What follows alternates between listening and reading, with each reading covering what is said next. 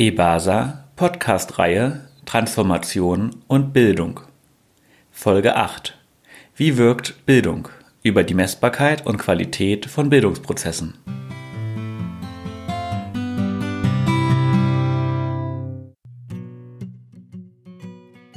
Im Frühjahr 2019 wurde die Studie Wirkungsorientierung in der entwicklungspolitischen Inlandsarbeiten beim Wachsmann Verlag veröffentlicht. Im Mittelpunkt der Publikation steht die Frage, welche realistischen Wirkungen entwicklungspolitische Inlands- und Öffentlichkeitsarbeit bezüglich einer Transformation zur globalen Nachhaltigkeit erzielen kann. Ende November 2019 führten wir zu dieser Thematik im Rahmen unserer Veranstaltungsreihe Bildung und Transformation einen Fahrtag in Mainz durch, auf den die Studie vorgestellt und diskutiert wurde. Außerdem setzten wir uns mit Qualitätskriterien von Bildungsarbeiten auseinander. Da der Fachtag recht interaktiv gestaltet war, haben wir ihn nicht mitgeschnitten. Stattdessen haben wir Interviews mit Teilnehmenden der Veranstaltung geführt, die wir euch in diesem Podcast präsentieren. Im Folgenden hört ihr drei MultiplikatorInnen der entwicklungspolitischen Bildungsarbeit, die uns ihre Perspektiven auf Ziele, Messbarkeit und Qualitätskriterien von Bildungsprozessen präsentieren. Als erstes fragten wir, auf was zielst du in deiner Bildungsarbeit, sowohl konkret als auch langfristig gesehen?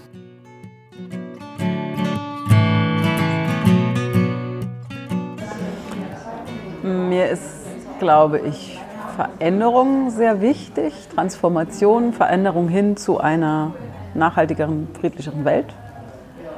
Und in dem Sinne ist es mir eigentlich wichtig, Menschen dazu anzuregen, sich darüber Gedanken zu machen, Nachhaltigkeit besser zu verstehen, selbstbestimmt, kreativ Möglichkeiten zu erarbeiten oder zu entdecken, wie sie selber nachhaltiger leben können.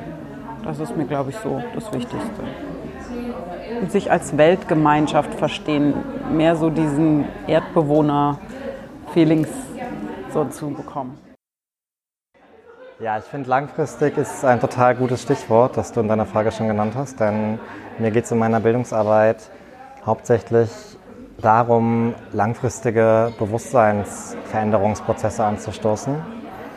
Das bedeutet, ähm, ich glaube, dass für eine gute und wirkungsvolle Bildungsarbeit es eine Kontinuität braucht und es eine langfristige Perspektive braucht, in der sich diejenigen, die lernen, auch entfalten können, selbstbestimmt entfalten können.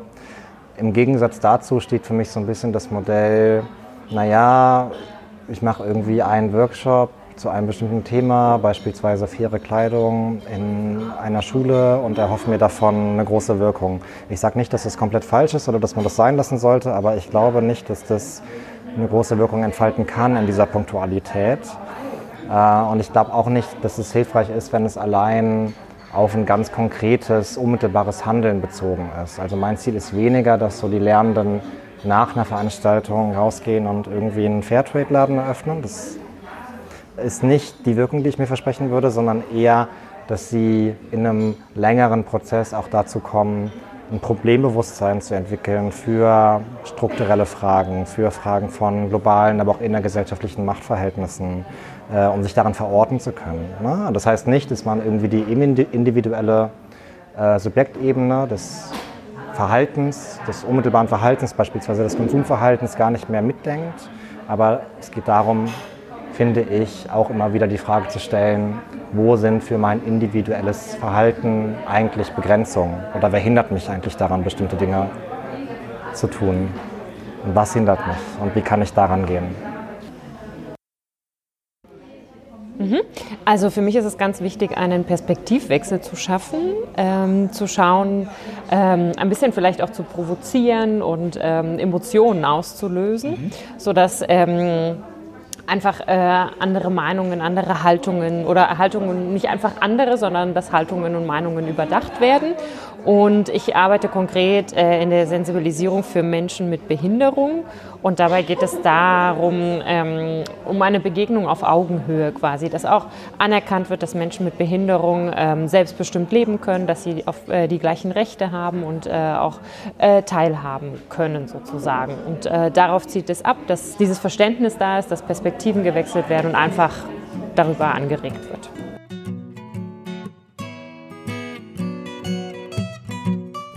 In Anschluss an die Frage nach den Zielen von Bildung fragten wir, sind deiner Meinung nach Wirkungen von Bildungsarbeit messbar und ist bzw. wäre das hilfreich? Also ich denke, es ist nicht einfach, das zu messen. Das ähm, ist sicherlich schwierig, aber meine Wahrnehmung ist, dass man schon nach jeder Einheit so äh, zu einem bestimmten Gefühl kommen kann, ob das jetzt gelungen war oder nicht. Und ähm, ich finde es sehr wichtig, dass man halt es in irgendeiner Form misst oder erfasst oder evaluiert, um zu gucken, ist dieses Format denn sinnvoll? Sollen wir das wiederholen oder hat das einfach keinen Sinn mit der Zielgruppe? Von daher ist es auf jeden Fall von Bedeutung. Man müsste sich aber ein paar Gedanken machen, wie man es misst. Ne? Und ähm, ich denke, das wird auch helfen, Formate dann anzupassen. Und den geldgebenden Organisationen gegenüber, finde ich, ist es wahrscheinlich wichtig, dass es messbar ist und auch zum Beispiel zu zeigen, lasst uns mal andere Formate anbieten, zum Beispiel ergebnisoffenere Formate. Hast du da aus deinen eigenen Erfahrungen, was so dieses Wie der Messung angeht? Hm. Also ich muss sagen, dass ich mit den Leuten zusammen mit denen ich Bildungsveranstaltungen durchführe, ganz viel darauf zähle, wie unser Gefühl ist am Ende einer Veranstaltung, in welcher Energie wir sind. Wenn wir noch Energie haben und uns nicht ausgepowert fühlen, ist für mich ein ganz wesentlicher Indikator, dann war es eine gute Veranstaltung, ebenso bei den Teilnehmenden, wenn die sich nicht ausgepowert fühlen, ohnmächtig fühlen. Und ich finde, das finde ich eben so schwer messbar. Man spürt sehr stark, wie die Atmosphäre ist oder ob da Energie geflossen ist im positiven Sinne. Und das, irgendwelche Art von Wahrnehmung dazu haben wir ja. Und wenn, wenn das mehrere Personen gleichzeitig sagen, finde ich das einen ganz wichtigen Indikator. Ich denke, dass die Frage gut gestellt ist in der Hinsicht von, ist es hilfreich, sich über Wirkungen in Bildungsarbeit Gedanken zu machen? Und so diese Frage würde ich auf jeden Fall mit Ja beantworten, weil ich glaube, es braucht eine Klarheit darüber, was ich eigentlich erreichen will, also was ist meine intendierte Wirkung? Und eine Analyse, wie komme ich dahin, kann ich das überhaupt erreichen, liegt das innerhalb meines Einflussbereiches, was sind da Kontextfaktoren, die mich da vielleicht auch daran hindern, seien das äh, Förderleitlinien, seien das äh, institutionelle Zwänge, ähm, manchmal aber auch irgendwie ganz naheliegend. Ich habe keinen Zugang zu der Zielgruppe oder so. Ähm, und das zu analysieren im Vorfeld und zu gucken, ist das ein realistisches Ziel? Ist das eine realistische Wirkung? Welche Aktivitäten brauche ich eigentlich, um diese Wirkung auch zu erreichen?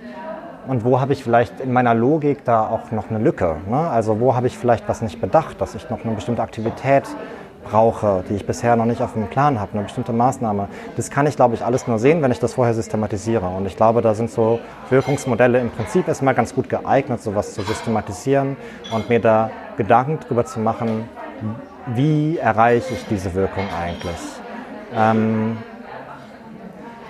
zweitens glaube ich, dass so diese ganze Debatte rund um Wirkungsorientierung oft so geführt wird als, oh Gott, da wird uns jetzt irgendwas übergestülpt, was irgendwie aus der Entwicklungszusammenarbeit kommt, wo alles irgendwie mit einer Wirkung nachgewiesen werden muss, weil die Gelder, die in der politischen Bildungsarbeit in diesem Bereich globales Lernen und so eingesetzt werden, eben oft aus der EZ-Schiene kommen.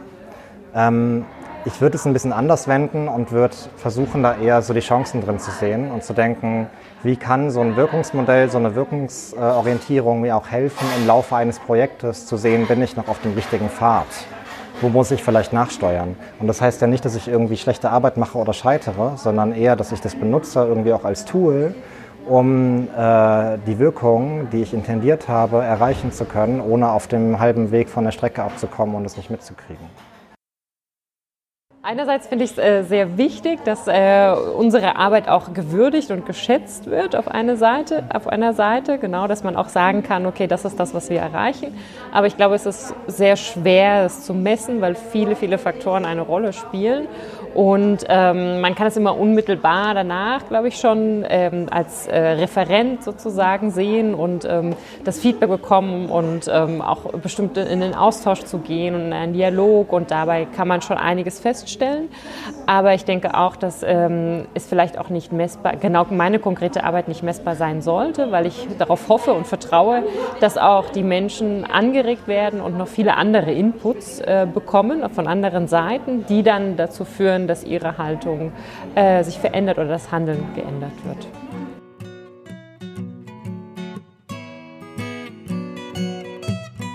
Nach der Frage der Messbarkeit wollten wir drittens wissen, was sind für dich wichtige Kriterien für die Qualität von Bildungsveranstaltungen? Also das mit den Atmosphären, was ich eben gesagt habe, ist mir ganz wesentlich, dass eigentlich durchgehend eine offene, vertrauensvolle Atmosphäre da ist, mm, was ja nicht immer so von Anfang an gegeben sein kann. Du kennst die Leute ja alle gar nicht und gerade im Schulkontext empfinde ich das oft so, dass die Schüler und Schülerinnen erstmal checken müssen, ist das jetzt eine Lehrkraft, die uns nachher eine Note gibt oder wie läuft das? Wie offen ist es wirklich? Ne? Ähm, mir ist ganz, ganz wichtig, dass man respektvoll miteinander umgeht und dass ein gewisses Interesse da ist, Neugier geweckt wird, Neugier gezeigt wird, auch offen. Das sind für mich ganz wichtige Kriterien für eine gute Qualität in der Bildungsarbeit und dass es irgendwie konstruktiv ist. Dass wir versuchen, das Thema geben wir ja irgendwie vor bei so einem Projekt, aber dass wir sagen, ihr könnt euch mit einbringen und versucht bitte zu gucken, wann ihr Pause braucht, aber dann trotzdem auch am Thema zu bleiben und mit, mitzumachen, ne, dass wir irgendwo hinkommen. Und mir ist es auch ganz wichtig, dass die Leute bin ja auch oft bei MultiplikatorInnen-Fortbildungen, dass die Leute so ihre Barriere im Kopf ein bisschen verlieren, weil ich an mir selbst merke, wie sehr unsere Gesellschaft und ganz, ganz viele Unmöglichkeiten so aufpfropft, die es ja eigentlich nicht gibt. Prinzipiell ist ja fast alles möglich. Was meinst du mit Barrieren im Kopf genau? Naja, das ist ja ganz oft so, wenn man mit Erwachsenen arbeitet und redet eben zum Beispiel von einer Welt mit bedingungslosem Grundeinkommen, dass die Leute sagen, ah, das geht ja gar nicht aus dem und dem und dem Grund. Also solche Barrieren meine ich. Ne? Von einer Welt ohne Erdöl. Ah, das geht ja gar nicht aus dem und dem Grund. So, ne? Diese Barrieren. Und da finde ich immer diesen Spruch schön. Alle sagten, das geht nicht. Da kam einer, der hat es nicht gewusst und hat es getan der Leonardo da Vinci hat damals auch gesagt, der Mensch kann fliegen und das hat ihm wahrscheinlich kaum einer geglaubt zu seiner Zeit. Ne? Ja, da gibt es, glaube ich, äh, eine Riesenpalette, die ich jetzt aufzählen könnte und finde es nicht leicht, mich da auf einige wenige zu beschränken. Ich denke, für qualitativ hochwertige Bildungsveranstaltungen braucht es erstmal ein Lernumfeld, das den Lernenden die Möglichkeit gibt, ganz viele Fragen zu stellen. Und zwar ganz viele Fragen, die manchmal für Referentinnen auch gar nicht so leicht auszuhalten sind. Ähm, und da brauchst du, glaube ich, von Seite der Durchführenden so ein sehr hohes Maß an Geduld und Aushalten, dass oft immer wieder auch die gleichen Fragen gestellt werden. Äh, aber ich glaube, nur so können Lernende auch was lernen. Ich glaube, nur so können die sich auch entwickeln. Wenn sie das Gefühl haben, ich darf hier erstmal alles fragen und ich darf hier irgendwie auch erstmal ähm, meine Unwissenheit, aber damit verbunden auch meine Neugier zeigen. Also ich möchte eigentlich gerne fragende Haltung fördern. Das ist für mich ein wichtiges Qualitätsmerkmal. Ich möchte, dass es in dem Lernprozess eine Selbstbestimmtheit gibt, dass die Lernenden also dazu angeregt werden, sich selbst auch diesen Prozess anzueignen und dem eine Struktur zu geben und zu sagen, ich brauche so und so viele Pausen und zwar jetzt. Äh, ich ähm, möchte auf diese Art und Weise lernen und das ist mein Medium und das ist es irgendwie nicht. Und äh, ich bin vielleicht eher so für eine audiovisuelle Methode zu haben oder so und kann mit Text nicht so viel anfangen. Ich möchte, dass diese Entscheidungen auch einfach bei den Lernenden selbst liegen und nicht nur von außen an sie herangetragen werden. Äh, das ist für mich emanzipatorischer Ansatz.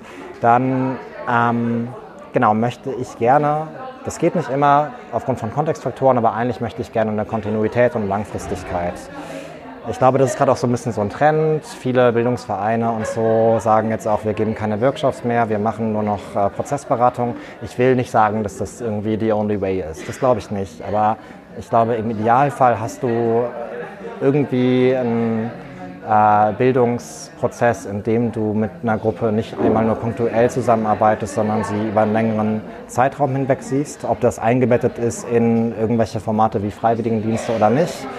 Ähm, das ist auf jeden Fall eine Stärke, wenn man diese Möglichkeit hat. Insofern ist es auch ein Qualitätsmerkmal.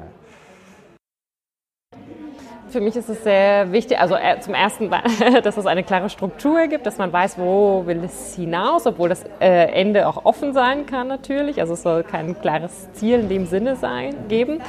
Ähm, die, ich finde es wichtig, dass man die Vorkenntnisse äh, der Teilnehmenden aktiviert und ähm, auch eigene Erfahrungen mit reinbringt, ähm, dass man sie quasi abholt von der Lebensrealität, in der sie sind, in der sie sich umgeben und natürlich motivieren und anregen, ähm, ja, äh, neue, über neue Sachen nachzudenken.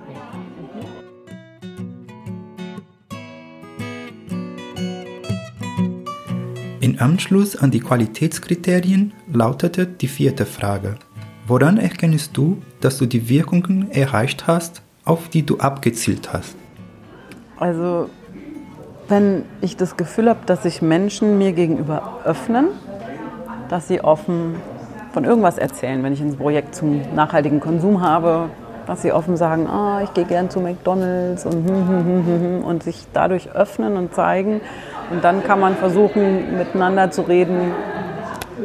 Ja, jetzt hast du gelernt, dass vielleicht die Erzeugung tierischer Produkte ziemlich viel CO2-Emissionen äh, verursacht. Äh, du gehst aber trotzdem gerne einen Burger essen. Was kannst du tun? Also einfach, wenn so eine Art Offenheit, so ein Schritt auf einen zugemacht wird, ich glaube, dann ist Veränderung möglich. Das mag ich sehr gerne. Eben das, was ich schon gesagt habe, wenn so eine gute Energie spürbar ist, wenn die Leute offen sind und trotzdem aber auch so eine gewisse Nachdenklichkeit eintritt. Das, wenn ich das so erfahren kann, ich schon das, bin ich eigentlich schon, schon zufrieden. Ne? Dass reflektiert wird über das, was jetzt an Input kam und geguckt wird, wie kann ich denn was neu denken, was neu leben, wie kann ich mein Verhalten vielleicht anpassen, was Neues ausprobieren. Und was Neues ausprobieren gehört ja auch ganz viel Offenheit dazu. Soll ich mal mit dem Fahrrad zur Schule fahren, obwohl es regnet? Also im Seminarverlauf bin ich sehr froh, wenn sich das währenddem schon äußert. Spätestens dann in der Feedbackrunde und äh, sehr freue ich mich, das passiert aber nicht so oft, wenn äh, ich im Nachhinein noch mal jemanden treffe oder öfter kommt es vor, dass mir eine Lehrerin begegnet, die dann sagt, ah, das war das, was da vor einem Jahr passiert ist und die Schüler haben so und so noch davon erzählt oder so. Das freut mich dann extrem. Aber leider passiert das nicht so oft, dass man die Leute dann nach so längerer Zeit nochmal trifft. Ja, das ist jetzt tatsächlich gar nicht so leicht zu beantworten. Der Kontext, in dem ich gerade viel arbeite, ähm, ist ein Kontext, in dem es um Wirkungsorientierung in internationalen Freiwilligendiensten geht. Das heißt, wir haben es mit einem Format zu tun, wo TeilnehmerInnen ähm, mindestens anderthalb Jahre, wenn man den Prozess von Auswahlvorbereitung, Entsendung oder aber Auswahlvorbereitung und ähm, im Fall von Incoming-Freiwilligendiensten Aufnahme mit einrechnet, dann sind das erstmal anderthalb Jahre plus in der Regel irgendeine Form von Rückkehrarbeit, die auch stattfindet. Da haben wir relativ lange Zeiträume, in denen dieses Lernen stattfindet. Und ich glaube, die Veränderungen, die durch äh, diese Form von Bildungsprogramm hervorgerufen werden, die sind eben genau aus dem Grund dann auch nur über längere Zeiträume hinweg zu beobachten. Deswegen ist eine ganz entscheidende Frage, wann kann ich eigentlich eine Wirkung beobachten? Also ich glaube, gerade in der äh, Bildungsarbeit stellt sich diese Frage ähm, nochmal mit einer ganz anderen Relevanz als beispielsweise so in der klassischen Wirkungsanalyse von Entwicklungspolitik, wo ich Wirkungen oft viel unmittelbarer beobachten kann. In der Bildungsarbeit kann ich nicht sagen, ob eine Wirkung vielleicht eine Woche nach einer Maßnahme, nach einem Programm einsetzt oder vielleicht auch fünf Jahre, weil eine Person sich nach einigen Jahren erinnert, aha, damals, da habe ich doch einen Impuls mitbekommen, damit mache ich noch mal was, besucht vielleicht noch eine andere Fortbildung, wird vielleicht irgendwie aktiv, engagiert sich. deswegen ist es nicht so leicht zu erkennen, wann Wirkungen erzielt werden. Ähm, aber im Prinzip würde ich sagen, ja, das geht. Ich kann nicht auf allen Ebenen Wirkungen erkennen. Viele Wirkungen, die was mit Bildung zu tun haben, sind von so vielen anderen Faktoren beeinflusst, dass es schwer zu sagen ist, diese Wirkung ist durch diese Maßnahme erzielt worden. Aber ob beispielsweise Verhaltensänderungen ausgelöst wurden, ob Einstellungsänderungen ausgelöst wurden, ähm, das sind Dinge, die ich durchaus auch mit, äh, mit sozialwissenschaftlichen Methoden in den Blick bekommen kann. Und da bin ich jetzt auch kein Gegner von. Ich finde das schon auch legitim, das zu machen, äh, um da auch ähm, hinschauen zu können, erreiche ich denn die Dinge, die ich mir vorgenommen habe, überhaupt? Und äh, wenn nein, wo muss ich gegensteuern? Nicht im Sinne nur von Kontrolle und so und Rechenschaftspflicht, sondern auch im Sinne von ähm, ja, Stärkung der eigenen Arbeit. Ähm, ja, das ist äh, ja, schwierig äh, zu sagen, aber dass die Zeit auch äh, zum einen schnell vergeht nach äh, so einer Bildungsveranstaltung und dass viele Leute sagen, also auch gerade bei Jugendlichen, ähm, oh, Mensch, ist schon vorbei. genau, also das ist, zeigt mir immer, ja, okay, es hat, äh, also es hat auf jeden Fall Spaß gemacht und es war sehr kurzweilig und ähm, das ist sehr wichtig. Aber auch, äh, dass mitgedacht wird, dass Fragen gestellt werden. Also das, äh, daran kann ich es auch immer erkennen und egal welche Fragen, in welche Richtung es geht, aber dass, äh, dass es Nachfragen gibt und äh, zu Diskussionen angeregt werden. Und ab und zu dann auch persönliches Feedback nach den Veranstaltungen. Da weiß ich dann schon, wenn jemand, wenn sie nicht nur gehen, sondern wenn wenn noch jemand auf mich zukommt und mich fragt und äh, dann, ja.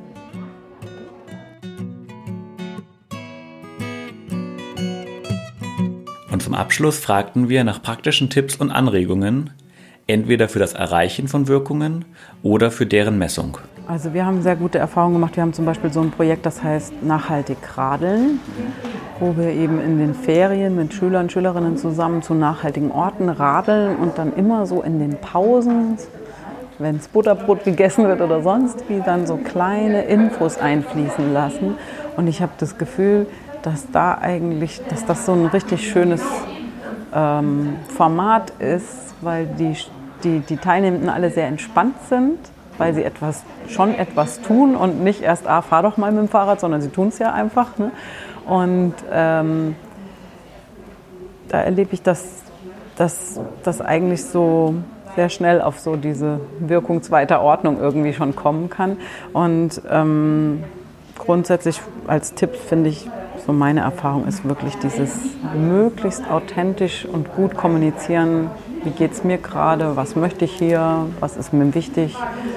Aus der Ich-Perspektive geschildert. Das macht ganz viel aus, meiner Erfahrung nach.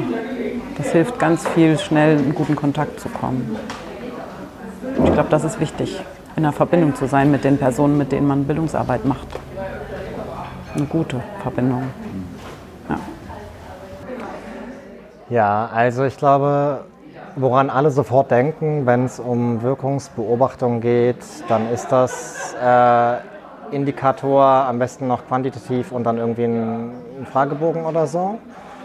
Ähm, das kann man so machen, oft eignet sich das auch, aber ich wünsche mir da so ein bisschen eine größere, größere Freiheit, um sich auch realistische und umsetzbare Methoden zu überlegen, wie ich Wirkungen mir anschauen kann. Beispielsweise könnte man doch ähm, TeilnehmerInnen von einem Bildungsprogramm äh, am Ende dazu auffordern, so eine Art Story von ihrer Teilnehmer an diesem Programm zu entwerfen, beispielsweise als Präsentation, als Plakat, als Geschichte. So. Und äh, diese Geschichten oder diese Präsentation, die könnte ich vorstellen und die könnte ich mir anschauen oder könnte ich äh, analysieren, qualitativ, äh, was hat die Person mitgenommen und was sagt sie selbst von Veränderungen, über Veränderungen, die sie beobachtet an sich selbst in diesem Programm aus eigentlich darin. Ähm, das sind Dinge, die machen wir auch ganz oft sowieso schon als Teil dieser Programme. Wir bezeichnen das nicht als Wirkungsbeobachtung, aber eigentlich ist es genau das. Sich in der Tiefe an auch einzelnen Fallbeispielen anzuschauen, was hat mein Programm da für eine Wirkung, ähm, ohne gleich mit dem wahnsinnig aufgemotzten soziologischen Methodenkoffer anzukommen. Das ist gar nicht immer notwendig, sondern da tun es oft auch Dinge, die wir ohnehin schon verwenden, aus denen wir aber teilweise noch mehr herausholen können. Ähm, also mit äh, Auswertung habe ich konkret äh, keine großen Erfahrungen, aber äh, was ist quasi, wo wir auch jetzt gerade darüber gesprochen haben, mit der Qualität ähm, der Veranstaltungen zu tun hat, dass äh, es ganz wichtig ist, äh, dass die äh, Teilnehmenden auch eigene Erfahrungen haben, also Erfahrungsübungen machen ähm, und angesprochen werden. Also bei, konkret ist das bei uns so, dass wir hauptsächlich auf, die, auf das Thema Blindheit aufmerksam machen, aber auch auf Menschen mit Behinderung und dass wir äh, bestimmte Aktivitäten haben, wo die Personen nachempfinden können, wie es ist, in einem Rollstuhl zu sitzen, wie es ist, äh, blind zu sein und dass sie das wirklich einfach mal äh, durchspielen und äh, so ein bisschen in die Haut des anderen schlüpfen und zu sehen, wie, wie ist das wirklich. Und ähm, das ist, glaube ich, sehr, sehr wichtig, ähm, wirklich an also selbst eine Erfahrung zu machen oder sich in andere, anzuregen, sich in andere Personen hineinzuversetzen. Mhm. Also, äh, ja, das ist, kann man dann thematisch dann sicherlich noch ausweiten.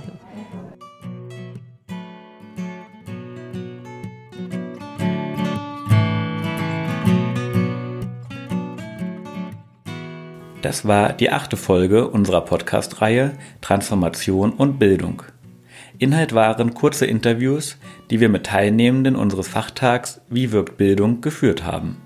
Wir bedanken uns ganz herzlich bei unseren InterviewpartnerInnen für die spannenden Beiträge und für die Möglichkeit, diese veröffentlichen zu dürfen. Wir würden uns wieder sehr über euren Feedback zu dem Podcast freuen. Schreibt uns eine E-Mail an info.ebasa.org.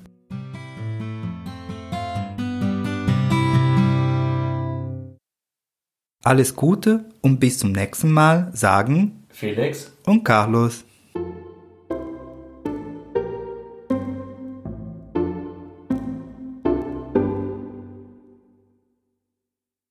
Förderhinweis. Die Podcasts entstehen im Rahmen eines Projekts, das durch Engagement Global mit Mitteln des Bundesministeriums für wirtschaftliche Zusammenarbeit und Entwicklung, durch den Katholischen Fonds sowie mit Mitteln des Evangelischen Kirchlichen Entwicklungsdienstes gefördert ist. Für den Inhalt dieses Podcasts ist allein EBASA e.V. verantwortlich. Die hier dargestellten Positionen geben nicht den Standpunkt der eben genannten Förderinstitutionen wieder